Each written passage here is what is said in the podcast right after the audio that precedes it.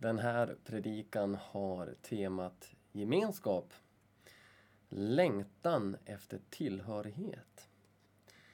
Det finns många bibelord och många olika typer av gemenskaper också i Bibeln. Det finns liknelser, det finns sammanhang. Jesu egna ord har vi om gemenskap. Vi ser församlingar, vi ser folk, människor som finner gemenskap med andra människor. Men framförallt människor som finner gemenskapen med Gud. För att innan vi riktigt ska kunna förstå varför alla människor längtar efter gemenskap så behöver vi inse att vår skapare, alltså Gud, är gemenskap i sig själv. Han är Fader, Son och den helige Ande. Skapelseberättelsen är tydlig i detta, då det står i Första Mosebok 1 och 26. Vi ska göra människor som är vår avbild, lika oss. Och lägg märke till ordet vi och oss och vår. Gemenskap, med andra ord. Gud är gemenskap i sig själv. Senare efter att Gud har skapat människan så säger han det är inte bra för mannen att vara ensam. Jag ska ge honom någon som kan vara honom till hjälp. Och vi människor, vi behöver gemenskap. Vi är skapade till att dela livet tillsammans och tillsammans med Gud. Människor idag längtar efter tillhörighet. Att få känna att de har en meningsfull uppgift och få vara delaktig i någonting större än sig själv. En av, och kanske rent utav, den jobbigaste känslan som en människa kan uppleva är ensamhet och utanförskap. I vårt samhälle finner vi otroligt många olika typer av gemenskaper. Vi har idrottsklubbar, vi har intresseföreningar, vi har supporterklubbar, vi har våra olika kyrkliga sammanhang och olika kyrkor. Och vi gör gemenskap på väldigt många olika sätt i vårt samhälle. Men vad är då egentligen skillnaden? Och ännu viktigare, vad är målet med en kristen gemenskap? Och här behöver vi skilja på vad vi tycker att vår kristna gemenskap ska ha för mål och vad Bibeln säger att den kristna gemenskapen ska vara och ha för mål. Att vi firar gudstjänst eller har kyrkkaffe, att vi har stickcafé eller musikcafé eller föreningsmöten och så vidare och så vidare. Det är kanske inte ett lika med tecken med allt som rymmer den kristna gemenskapens mål. Det kan vara en del och en eftersträvan efter att få göra detta. Men vi måste ställa oss frågan, vad är kyrkans mål i sitt minsta? Gemenskapen som vi ska ha som troende. För alla dessa mötesplatser är det ett bra sätt att ha gemenskap. Ett bra sätt att samlas på. Men det är inte säkert att vi verkligen får till vad Jesus hade tänkt att gemenskapen skulle vara. Så vad i det minsta ska en kristen gemenskap vara och levas ut? Och varför jag säger det minsta är för att en kristen gemenskap kan ju verkligen vara så många saker och på så många olika uttryckssätt. Men i allt detta så tror jag att vi ser ett mönster i Bibelns undervisning om vad den kristna gemenskapen måste ofrånkomligt ha som uppgift och mål. Och vad som skiljer oss från icke-kyrkliga gemenskaper. För de kan verkligen ge människor en viss tillhörighet, även de. Och de kan göra det riktigt bra. Kanske några gånger till och med vara mer inkluderande än vad vi kan vara i våra kristna gemenskaper. Ett sätt att ha gemenskap är ju som jag har här bakom mig. Människor som får umgås tillsammans och dela livet. Och det här kan ske utanför en byggnad.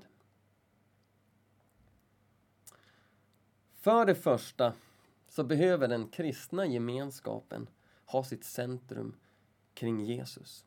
Han är själv eh, han säger själv i Matteus 18 och 20.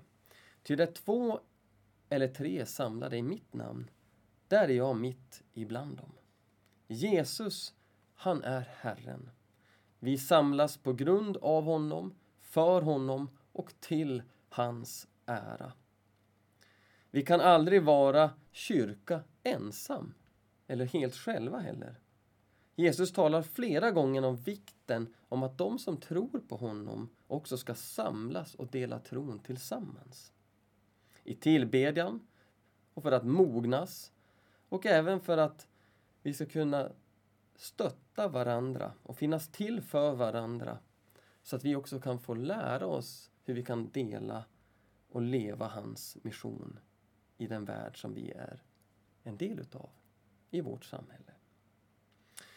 För det andra så skulle man kunna säga att den kristna gemenskapens mål är inte bara att få till en träff utan att vi i gemenskap med andra troende får mognas i våran tro.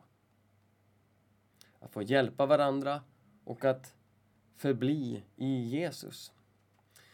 Vi kan läsa om det här i Jesu liknelse om vinstocken i Johannes kapitel 15 där han säger att jag är vinstocken och ni är grenarna. Och han återkommer två gånger och säger att förbli i mig så förblir jag i er. Det står inte bara förbli i mig så förblir jag i dig, utan det är ett plural här, er. Och Paulus skriver i Efesierbrevet kapitel 3, så att ni tillsammans med alla de heliga förmår att fatta bredden och längden höjden och djupet. Alltså tillsammans med alla de heliga. Det är alla heliga när Paulus skriver det, så menar han alltså de som har satt sin tro till Jesus, som är hans lärjungar. Och detta sker när vi kommer i gemenskap med andra kristna, som är faktiskt mer mogen i tron än oss själva. Och det finns ett utbyte här med en människa som är ny i tron och den som är mer mogen i sin tro. Båda kan få ett utbyte.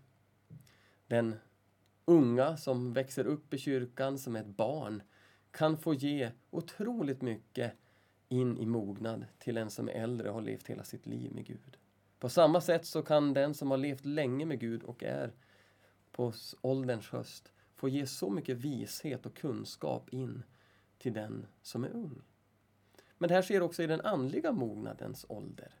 En som har vandrat länge med Jesus och mognat med sin tro kan få inspireras av glöden och kärleken, den där första kärleken från de som just har fått ta emot Jesus i sitt liv.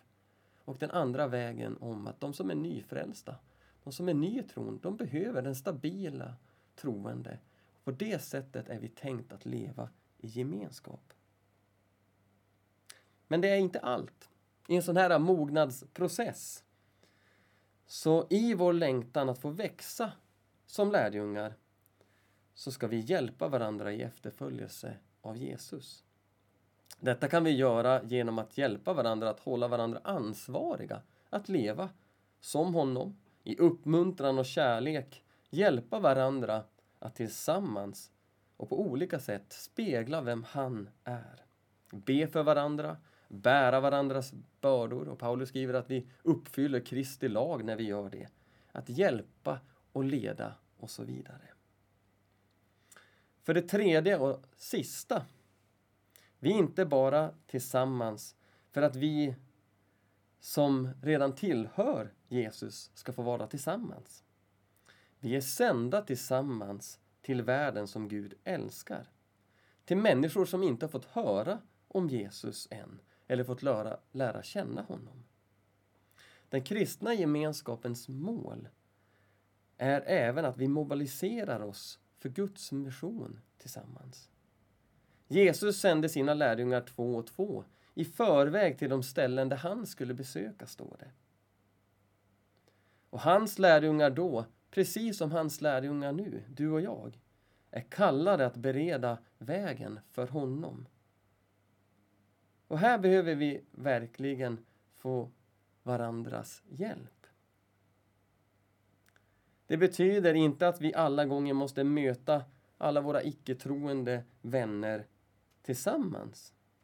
Ibland kan det vara en, någonting väldigt gott att få göra det. Men det handlar också om att vi får ett ställe dit vi kan komma tillbaka och berätta hur det var och be tillsammans och söka Gud för de här människorna som Gud lägger på vårt hjärta.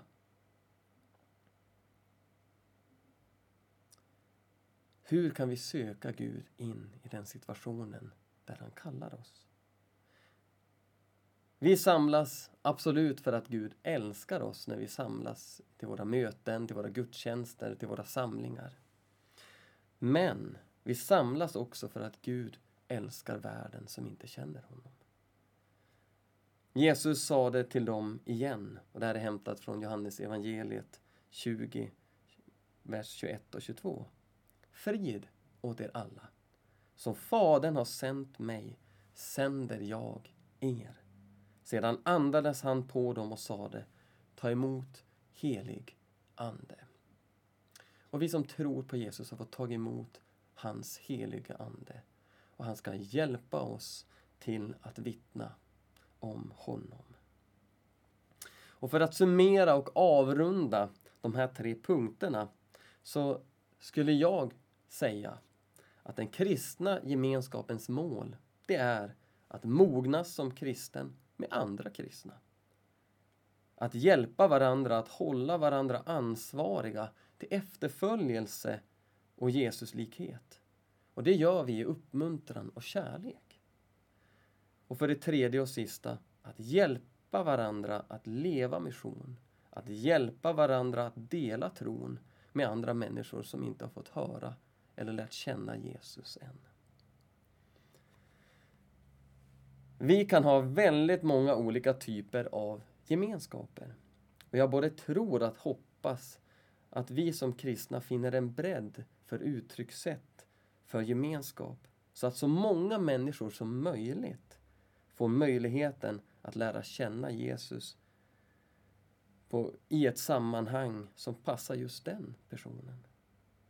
Jag tror inte någon gemenskap kan nå alla människor utan vi behöver olika typer av gemenskaper för att potentiellt kunna möta upp människors behov.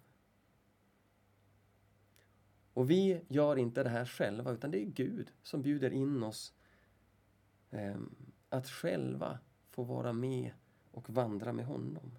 Att tillsammans som gemenskap få söka hans rike och hans rättfärdighet. Att söka och pröva, upptäcka och se hur vi kan forma kristna gemenskaper där människor kan få känna tillhörighet på djupet. Och allt detta sker genom hans oändliga nåd och barmhärtighet. Och det gör ingenting om man inte får till det på en gång. Utan vi får konstant komma tillbaka till korset. Konstant komma tillbaka till honom och fråga det här kanske inte funkade men vi var lyhörda och prövade. Och jag tror att det är någonting gott att tillsammans få försöka utvärdera och se hur hans rike kan få utbredas där du är i ditt sammanhang. För han säger ju att han är vinstocken och vi är grenarna. Han, hans är kyrkan och vi är hans folk. Och med det så får jag bara önska er Guds rika välsignelse.